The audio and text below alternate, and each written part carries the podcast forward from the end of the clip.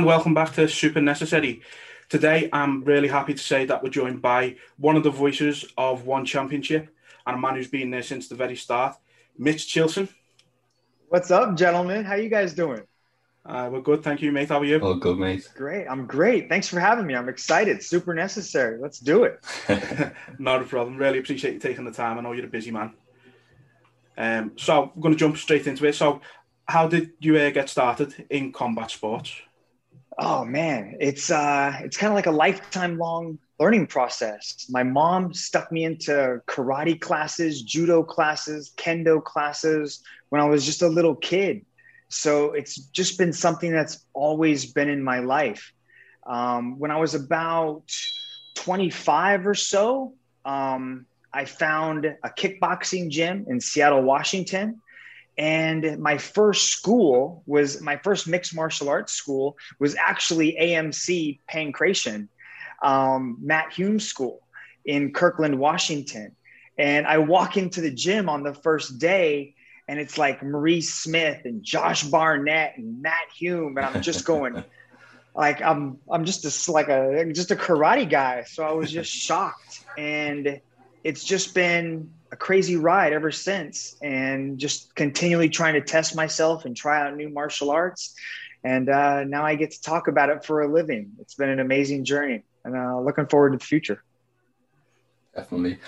Um, so I'm I'm curious what, what was the uh, decision behind you retiring from from competing? Because um, I, I, think you com- competed for about what? Three, three years. Was that right? What What are you talking about? Retire? I'm not retired. no, nah, man. Um, one championship just stopped asking me for fights. Oh. You know, they just like they started asking me just to commentate instead. I never retired. Um, okay I never officially made that statement. Um, it's it's something I've I, I, could still continue to train um, to this day. You know, I just got out of practice yesterday. I ran this morning. I, I don't think I would ever retire. I would love to do it again. I would love to compete one more time. But um, back in 2010, I was thrown on my head. Uh, Leandro Issa, Brodinho, he threw me on my head during practice right before one FC one. And I, I landed on my head and I tore seven muscles in my neck and my back. And I was about eight weeks out from the fight. And I, I couldn't not take the fight. I had to do it. So I went into that match really banged up. And it just it just got worse and worse. And my neck um, never quite healed. So, like in my last match against Shannon Wiratchai, he just taps me on the side of the head and I go down. And it was really an abrupt fall and it caused me a lot of spasming in my neck. And um, it was just something that I, I knew I needed to take care of. So ever since then, um, I've really just been exploring different types of therapy and training just to kind of reconstruct my body. Um, so that's been my primary focus, along with just understanding, you know, the game of commentary uh, and just my martial arts study but uh, yeah, man, I'm I, I, would I would love to do it again. I'd still want to compete in something, whether it's a kickboxing match or Muay Thai or even just a jiu-jitsu tournament matchup. I would love to continue to uh, compete. Um, and uh, I'd love to get another one of those one championship medals, man. I got two. Yeah. I think I just need a third. You know, I, I need one more of them, man. So, so the door's still open then, is what you're saying? The door is wide open, man. One championship gives me the, the locks out my door. I will kick that sucker down, and uh, as soon as possible. But uh, yeah, I would love to do it again. I would I would love to compete. Um, just even just one more time to make that walk, because it's something that I think about every day. You know, every single day that I'm training, that I'm that I'm working out, um, that I'm just even watching these guys or talking to these guys. I'm like, I could beat this guy. um, it, it's just something that if you think about something every single day, you have to give it one more one more try. You know, even if it's just a, you know, a, the Singapore grappling invitational or something. But I I do want to compete again, and I'm feeling a little bit better than ever. so you know, I can still do it. Oh, you, you, you're the dragon. You've still got that fire inside you oh yeah, brother. Oh yeah, it's still there. So is it kind of a case of just sort of wanting to go out on, on your own terms? if you've never officially said you're retired?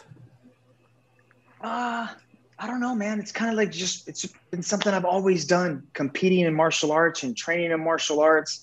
Um, it's just it's just part of the process. It's how you test yourself. But there's nothing like waking up in the morning knowing you have a competition coming. Nothing gets you into better shape. Nothing gives you that purpose and that drive uh, to really push yourself to become a little bit better than the day you were before. And I miss that. I miss that sense of purpose. And then I also miss that sense of accomplishment, you know, finishing the, the camp, getting your hand raised, and just that afterglow that you have after you compete. Um, there's there's nothing like it, and it's something that I do miss. Um, but now with the commentary, like Rich was asking me the other day, he's like, "Do you guys ever get nervous before you commentate these shows?" And it's it's like a small bit of adrenaline right before a fight. Like right before you fight, your heart's racing, you're nervous, you have this tension, and I get a little bit of that every time I do a commentary.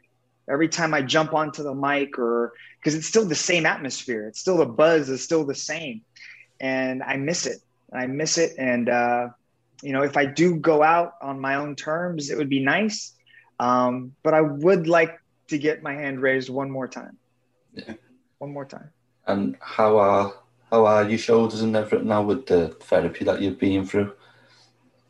Um, it's been good. It's been good. I but because of my pain and because of the discomfort that I felt, I I created a strength and conditioning system, and it's called Fight Shape, and it's really been the process of getting people into the best shape possible. But what it's also done is I've gone over and sort of implemented a corrective exercise program as well. So because of my pain, I'm able to understand other people's pain, you know, whether it's back pain or knee pain or shoulder pain. And I started studying physical therapy. So going through this process helped me understand the process that everybody else goes through.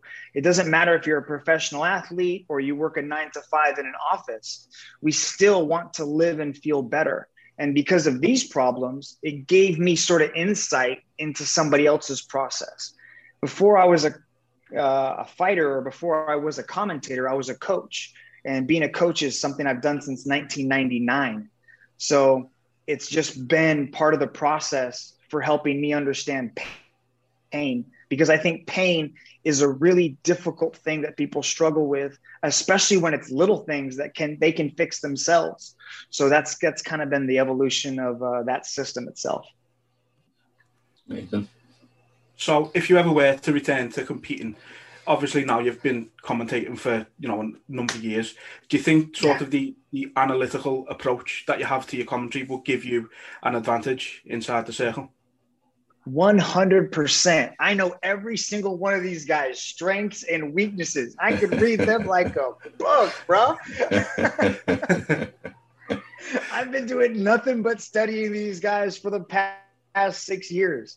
Uh, but man, the featherweight division right now is a shark tank, man. It would be rough to jump right into it, you know?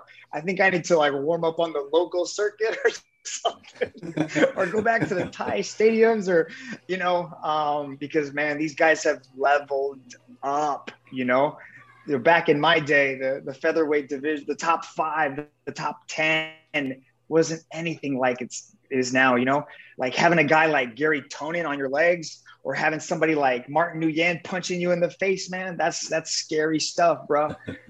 so uh, it definitely helps. It helps me understand martial arts better, especially because the detail that I go into my, you know, sort of my study and my analyzation of these guys.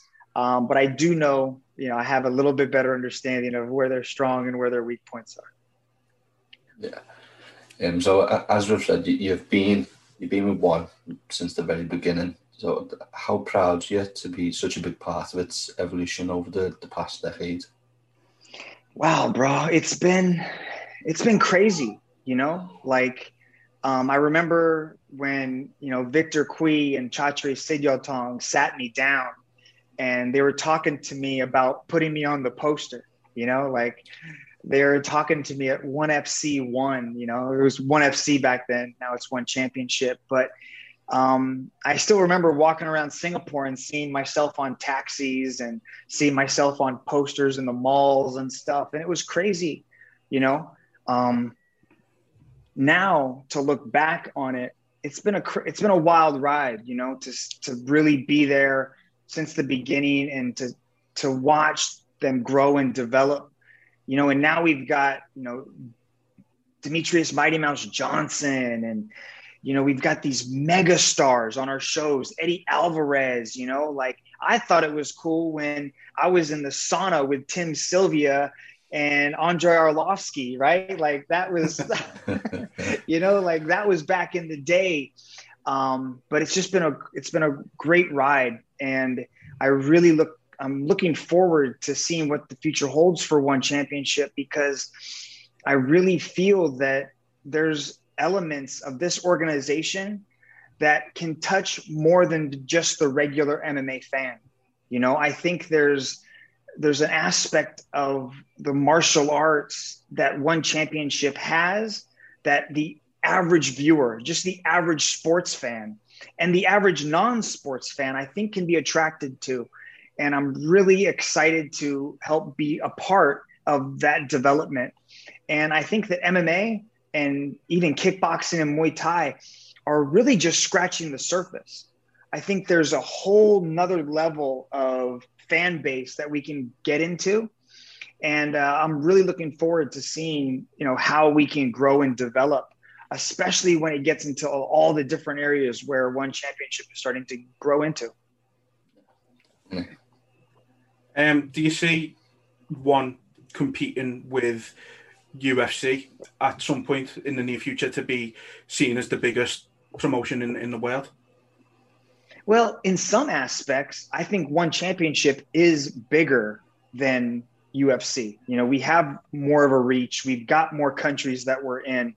You know, like in Myanmar, for example, ain't nobody know who the UFC is. You know, they couldn't name, you know, a match, but they know who Aung La N is. You know, like I think there's areas where one championship will be bigger than the UFC because UFC is a very niche fan base. It's a very small, it's a very die-hard, you know, very just devoted fan base that UFC has. But one championship, they they cross boundaries. You know, they get into nationalistic pride and the way that we're able to get into people's hearts and to convey this sense of passion in our fans is is rare and I, I truly believe that one championship will surpass UFC, especially when people find out more about the characters that we have. I think our athletes are some of the they're, they're some of the truly special people on this earth and I just can't wait for the, the public to find out who these guys are. And that's also my job. My job is a storyteller. So I have to be part of the reason why the average fan gravitates to one championship. And the fact that, you know, they love Rodtang. You know, Rodtang Jitwong mm. Nong, the Iron Man, is a Muay Thai athlete. And striking is not really that popular in the Western world, right? It's just not something that's that ever since K1 striking's kind of fell off. You know, but but Rodtang, especially if, if Rodtang crosses over into mixed martial arts, and you realize just how good of a heart, how caring, how nice this guy is, people are really going to be drawn to his story. He came from nothing, and he still keeps that humility inside of him. You know, um, you know, when these guys when they win money, they don't go out and buy fancy cars and watches and they build houses in their communities. They build community centers and they give back. You know these are athletes one championship athletes aren't trying to you know make themselves look better. They're trying to build up everybody else around them.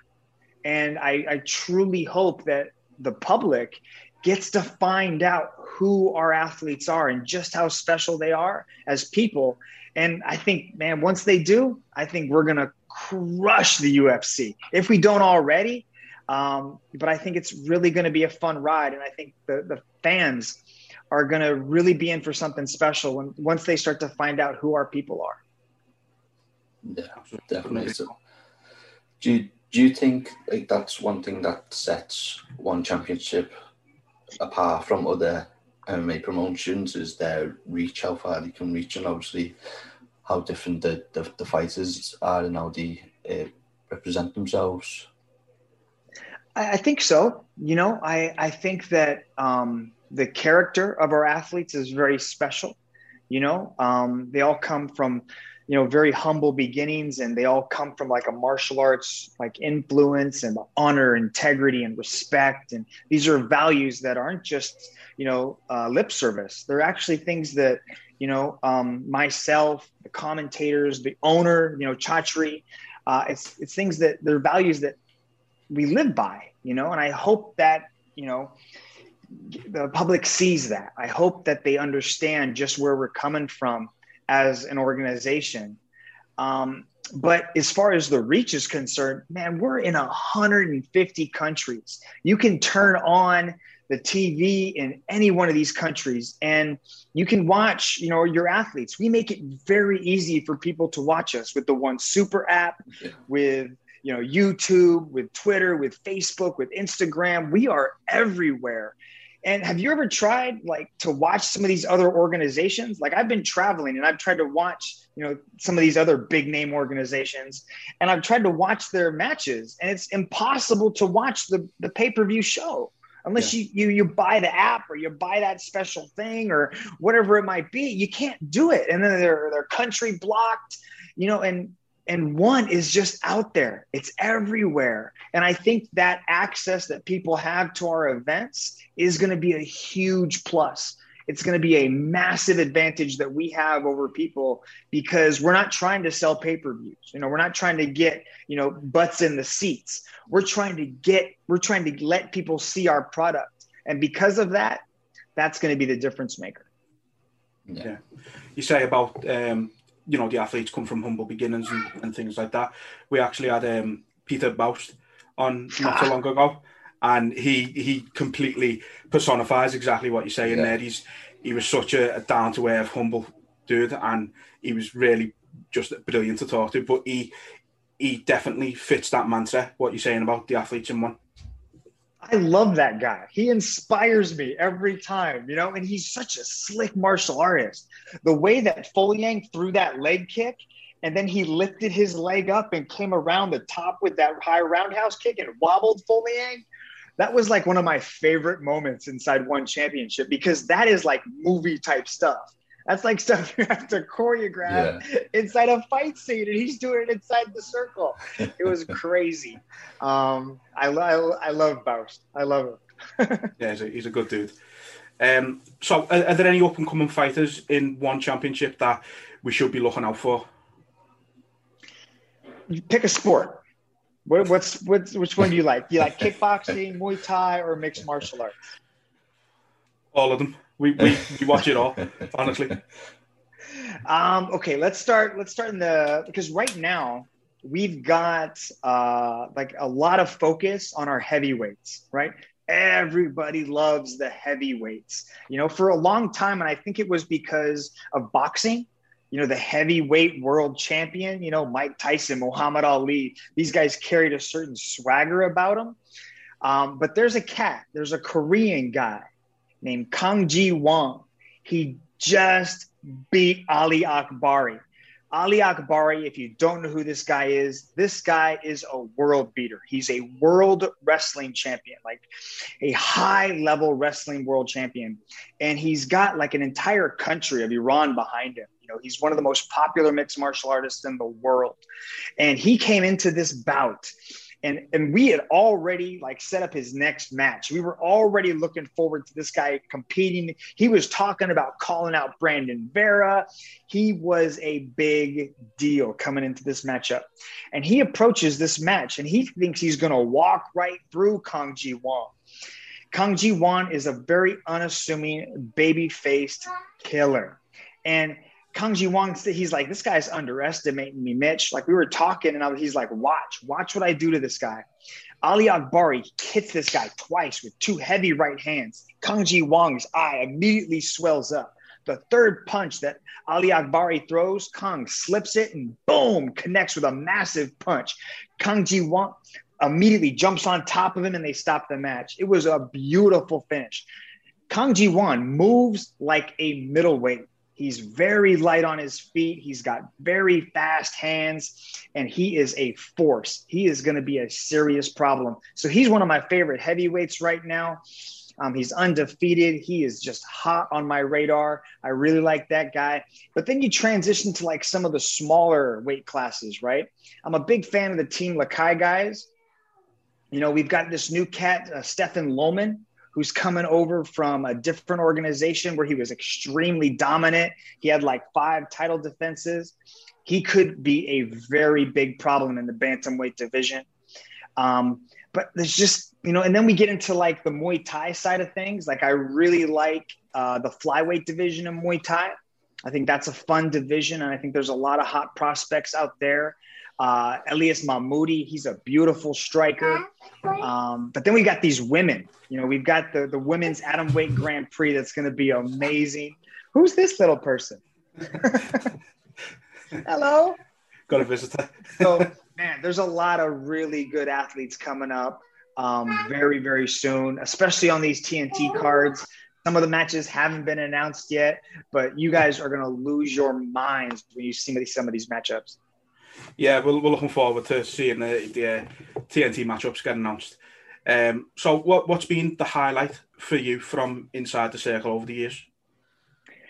Um, I mean, obviously, you know, winning like you know uh, inside the circle was was a very um, important thing for me. Like, you know, getting some victories, getting those medals were very cool. But also some of the losses, right? Like even some of the losses against Shannon Wiratchai, against Eric Kelly in one FC one. That was that was you know an important moment for me, just as a development in my own martial arts ability. Um, but I would have to say when we went to Myanmar when we went to Myanmar, Myanmar had never really had a world champion. They'd never really had an athlete like like level up to that world stage, you know? And when Aung La Sang first went there, he was he was facing uh, Vitaly Bigdash, and they were going to fight for the middleweight world title. And Vitaly Bigdash was basically Ivan Drago this guy was just he looked like superman. Like he was just chiseled and huge and buff and scary. He was undefeated. He was just um just a killer. And you know and when we publicized you know going to myanmar the myanmar people rallied around Aung La Sang in a manner that i've never seen before in sports. You know i've seen you know like the attraction of like you know um you know Manny Pacquiao to the Philippines, and you know these these big cultural icons in their countries. But the way that the Myanmar people rallied around Aung La N Sang was something that was unreal. And we get to the stadium, and the stadium is is electrified from the be- very beginning of the prelims. The first match on the prelims, the entire stadium is packed and like I've never seen that before. Usually it takes a little while, like maybe the main card things start to get full, but from the prelims there was lines of thousands of people around the stadium waiting to get in. And this was the first show and it was like this buzz in the stadium. The stadium had zero air conditioning. so and I don't know if you've seen it, but we have to wear suits, right? So I'm sitting there, I'm just covered, pouring sweat. It was just ridiculous. it must have been like 105 degrees on that floor, right? And then the, it was an electrifying night of, fights. And then when Aung La comes out, right? The entire stadium erupts. And when I say erupts, the whole the floor was vibrating you know, I got to fight at end at the stadium, the Thrilla in Manila Stadium in Manila, where there was, you know, 17,000 people and like, like that, that feeling. It was not, there must have been like 12,000 people inside the Thuwunna Indoor Stadium. and the whole place was just buzzing and vibrating. It looked like one of the just the craziest rock concerts you've ever been to. And the, the match was back and forth and constant action, just five rounds It was just total war. And in the end, right, it's really close, really close match. Unglad Unsang is raised his hand as winner, and the Myanmar people go crazy. I get up into the ring and I'm holding the mic. Aung La grabs my hand and he says, I am not strong. I am not talented, but with you, I am a world champion. And that moment was crazy. The passion and the excitement that those people felt in that moment was unlike anything I've ever seen. And even Michael Schiavello, who was next to me, who's been at the Olympics, who's been at WrestleMania, he's commentated the biggest sporting events in the world. He said, There's nothing like calling a match inside Myanmar because of those people, because of the electricity and the passion and the energy that they bring inside that stadium. And it's it's just it's amazing. And just speaking about it makes me really miss the buzz that I get from a live event. There's nothing like a one championship event. Unbelievable. ah, just sounds incredible. Really does. Um, so uh, I'd like to apologise for that interruption. you know, cut off. Why? Halfway. Don't apologise. It's no problem. You still brought up. I wanted to. Is it a boy or a girl? a boy. Little boy. What's his name? Uh, Lucas. Lucas? Are you yeah. show? I said hi. uh, yeah, he can be curious. So. no problem. um, so you, you mentioned you mentioned Michael. Um, what's it like working with him on commentary and is he as well as off the camera as he seems on? Oh man, Michael Schiavello. My in in 2008, I was at the Singapore Indoor Stadium watching the finals of the Contender Asia.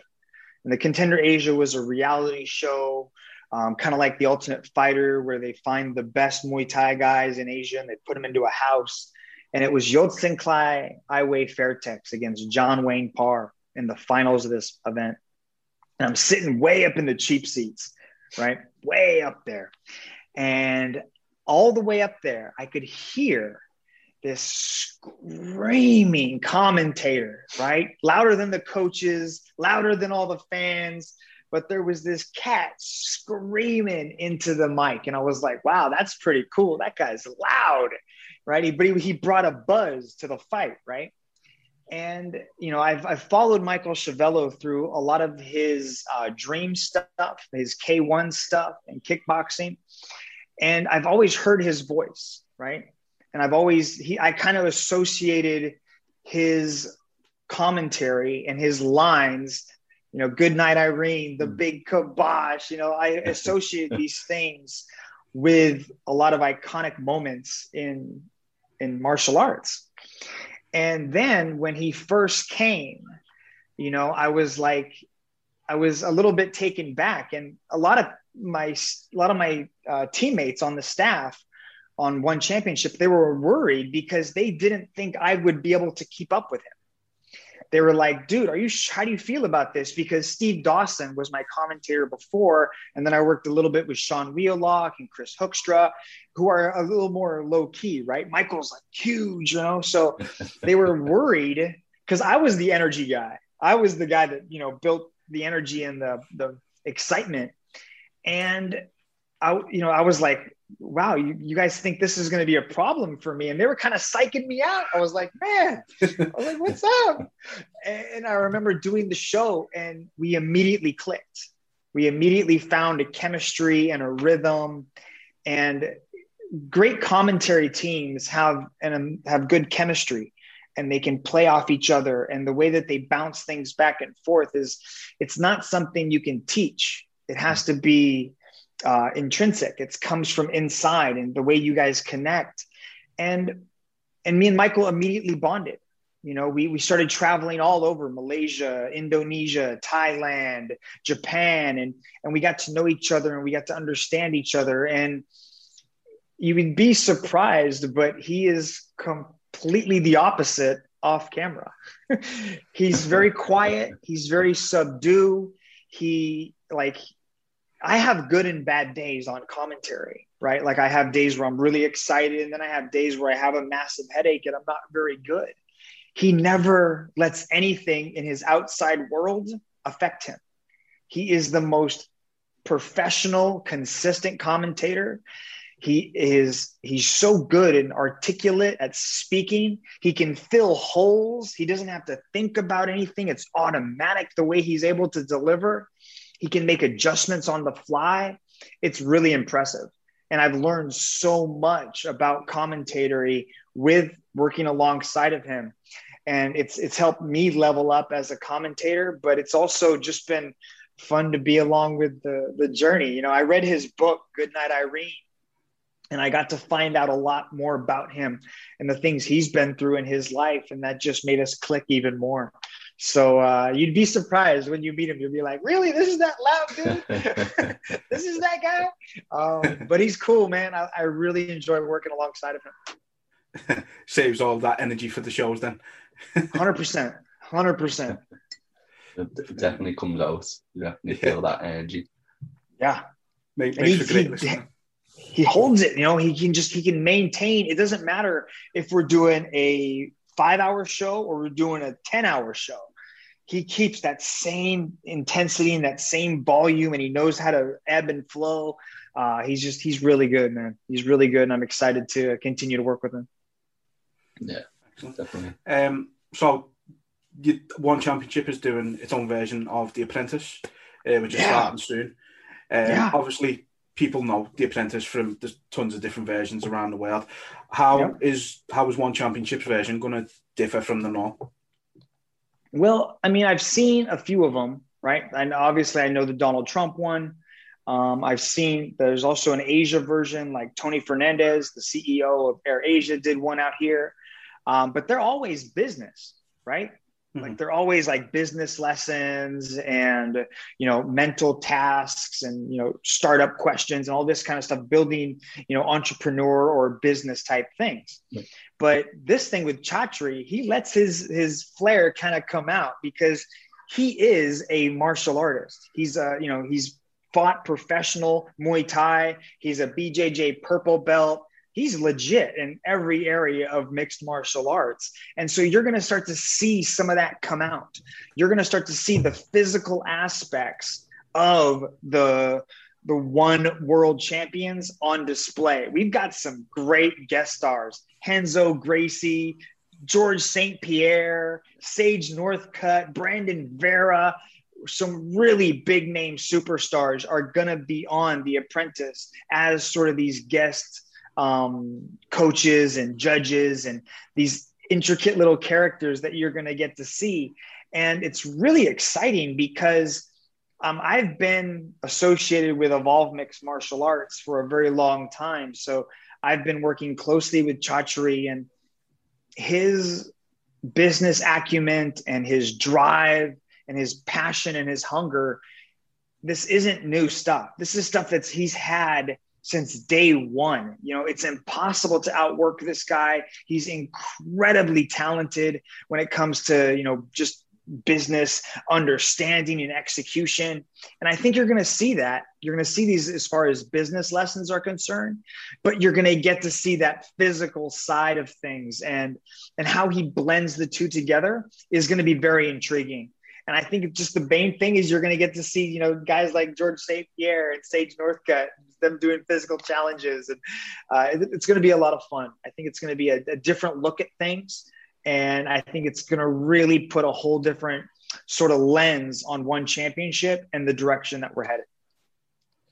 Oh, do, do you think if uh, this this edition is successful, is the is, if you can speak about it, is there any plans for future uh, seasons?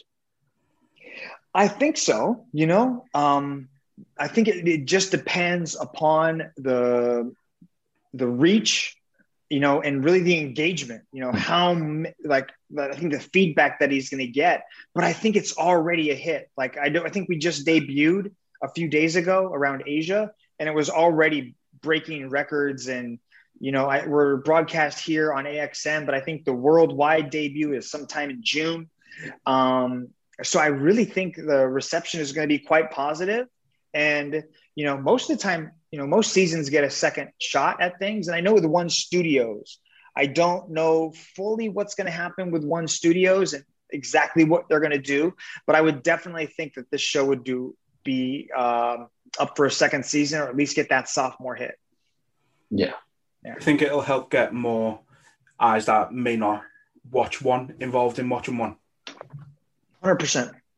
I think that it'll definitely, like I said, you know, we're in so many countries right now, and and the way that our characters, we've also got like our strawweight world t- champion Xiong Jing Nan. She's going to be a guest star on the show. Ritu Ritu Phogat, she's going to be on there. The Indian wrestling champion.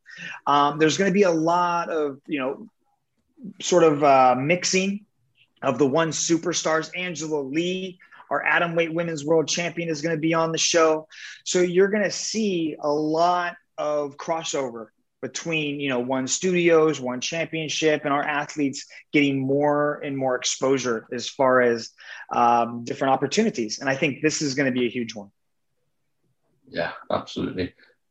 So um, in april there's four events in a row on tnt and um, how big is that for the company Oh man, I mean, the, these cards are gigantic. You know, they're really, really exciting. You know, obviously in the first event, you know, we have just, I mean, just some amazing bouts, you know, and Demetrious Mighty Mouse Johnson is taking on Adriano Moraes. You know, Eddie Alvarez is going to face Yuri Lapicus. Um, but then in the second event, they just released that card. You know, you've got uh, Timofey Nastyukhin, the guy that knocked out Eddie Alvarez, taking on Christian Lee for the lightweight world title. Um, so, I mean, these are going to be huge matchups, guys. And like, I think what's going to be interesting is the fact that it's it's four consecutive weeks, right? And we're we're right there on TNT. So there's going to be so many different eyeballs that are going to be watching you know, one championship. And it's going to expose us to an entirely new audience, you know? So I think that, you know, I think that the the US fans are going to see a different style of martial arts. You know, they're going to get to see, you know, Muay Thai in small gloves. They're going to get to see Rodtang Jim Rodtang Jitmuangnon throwing down, you know, with uh, his opponent with those little gloves. And I think it's just going to be a different look and I think the fans are really going to enjoy, you know, one the one championship take on martial arts, and also mixing in the different sports. You know, adding in, you know, kickboxing, Muay Thai, and and mixed martial arts together. I think they they they might come for the big names. You know, like watching Sage Northcutt take on Shinya Aoki, but I think they're going to stay for all the other exciting matchups that we got. So um, it's going to be huge. It's going to be huge, and I'm really pumped how important is it, do you think, moving to TNT as opposed to just Turner Sports? Well, I mean, it's it's prime time, right? Like people are going to be flipping through, and I hope you know we get that that that sort of that fan base that is like one buddy, one guy's watching the fights and he's flipping through and he, you know he sees Eddie Alvarez and he's like, oh man, that's Eddie Alvarez. I know that guy. And he, he starts watching Eddie Alvarez and he go he sees just him and Yuri Lapicus just going crazy. And he calls up his buddy right? And then he, he says hey man you got to check out this fight on TNT he's like oh yeah I got TNT and then he's gonna you know he's gonna tweet it and then it's just gonna build and it's gonna grow. Yeah. and it'll just take us to a whole different level you know? I think Turner Sports you know was a good start and it created a good fan base and it got us like our foot in the door you know but now with TNT, we're kicking down the door. We're going to bust right into people's homes and we're going to be there for, you know, millions and millions of, uh, of new fans. And I think they're going to get a taste of exactly what one championship is about. And I think they're never going to want to stop. And I think they're, we're going to draw in a lot of new people. And because of all the different channels at which you can watch one championship, I think that's going to be what really, what really cinches things for us. Yeah, that's like that's like how the, the UFC starts to gain momentum was through the the Forrest and Bonnar fight. When there's no word of mouth. Word of mouth is, you know, really a big thing. Yep. Um, so, is the is the one fighter in the world today that would be your dream acquisition for one? Oh man, I thought about this question. I saw the question, right? And I'm like, there's a few different ways I could go about answering this question, right? The first one is obviously, you know, what is that one martial artist that if we signed that martial artist or that fighter, everybody would immediately want to watch a one championship show, mm. right? And the first person that I, who, I, who would draw millions and millions of viewers? First person that jumped in my head was Brock Lesnar.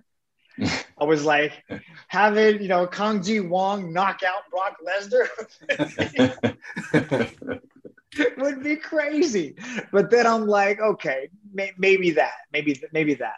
And then I thought about another way to go, and I was like, what's that one trilogy that everybody wants to see? What's the one matchup right now that's got everybody guessing, right? I know he's got his hands full on one TNT, you know, TNT on one, one, right? I know that's it. You know, I know DJ has got his hands full with Adriano Moraes. He's got to get that, you know, he's got to do his hand thing because Adriano Moraes is a beast. He's going to really bring the fight. But I thought about what about Henry Cejudo? Mm. What about yeah. a trilogy with Henry Cejudo against Demetrious Mighty Mouse Johnson? Cejudo doesn't have anybody yet. He doesn't have an organization. So, you know, maybe we can do a three way with that, three way dance with him.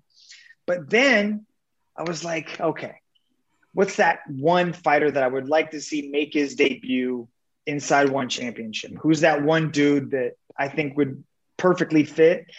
And that was Gordon Ryan. Yeah.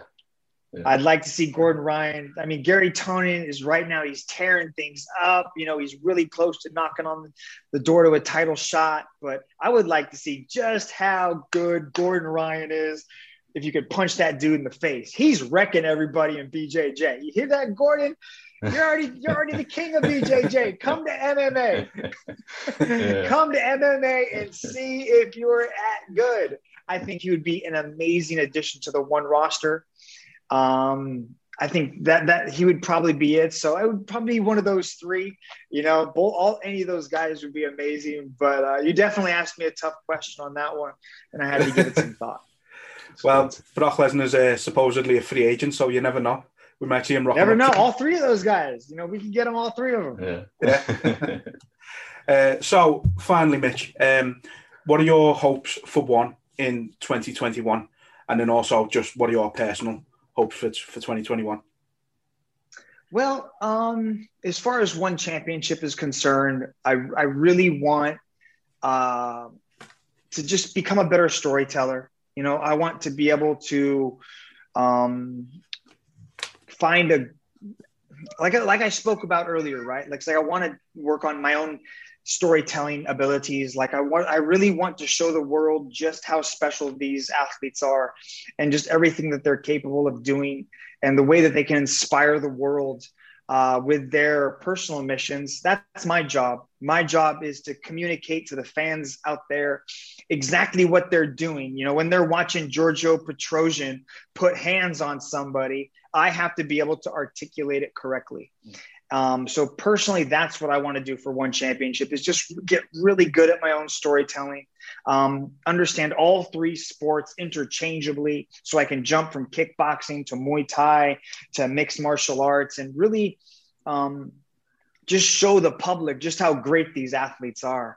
Um, what I would like to see one championship do is just to keep growing. You know, their their mission is to inspire the world, and and that's really what they're we're doing. You know, day in day out. There's an amazing team behind these people, and we just want to get into as many homes as possible, get into people's hearts, and and really help people. You know, find their greatness in life through being inspired by our um, athletes, and it's it really comes down to just you know really touching people and you know if if you can watch a sport or if you can watch something on TV that somehow makes you want to be better right like if you can see you know some of these guys like Eko Roni Saputra who's just a you know he's just a kid that came from Indonesia with very little and he chased his dream of being a mixed martial arts champion. And if you can see that, and that can inspire you to go out and become a doctor or to become, you know, to start your own business, or even if it is just to, you know, get into shape or, you know, to be, be a better dad, you know, whatever that might be. Um, that's what I, I hope to do. And I hope to at least be part of that mission in, in helping people find their greatness because this is that type of sport that inspires people like that. You know, I, I can't really think of, you know, any other sport like that that's touched my heart that way. You know, like when I'm watching like, you know, a movie like Rocky, you know, like seeing Sylvester Stallone go through those trials and tribulations and, you know, becoming the best athlete he can be. That's that's kind of what I'd like to see happen for one championship. I'd like to see people get inspired, you know, through the stories and the, and the athletes that we have, and ultimately achieve their dreams or just to become better. Um, I would like to compete again as well because I see these guys every single day. You know, like uh, Akiyama, you know, Sexyama. You know, he's yeah. older than me. He's 46, and he still goes out there and faces the very best in the world and gets it done. So these guys inspire me. You know, to to do it too. You know, they come back from really bad injuries and and still compete at the highest level. So um, just as I hope to be an inspiration and I hope to try to help people understand what these athletes and are and just how great they are, um, because they do that for me. They inspire me every day, and when I hear about their stories, it pushes me to, you know, become better. So I just I want to help people do that as well. Perfect. Couldn't ask for a better answer there. Excellent. um, and you know, think you're already a, a, brilliant commentator. You're brilliant at your job. So, if you can improve on what you're already doing, then everyone's in for a treat. Thank you, sir. Thank you, guys. I appreciate your time. Thanks for having me on. I love this no podcast. Problem. It's great. It's, it's been absolutely fantastic speaking with you, and uh, really thank you for your time. My pleasure, guys. My pleasure.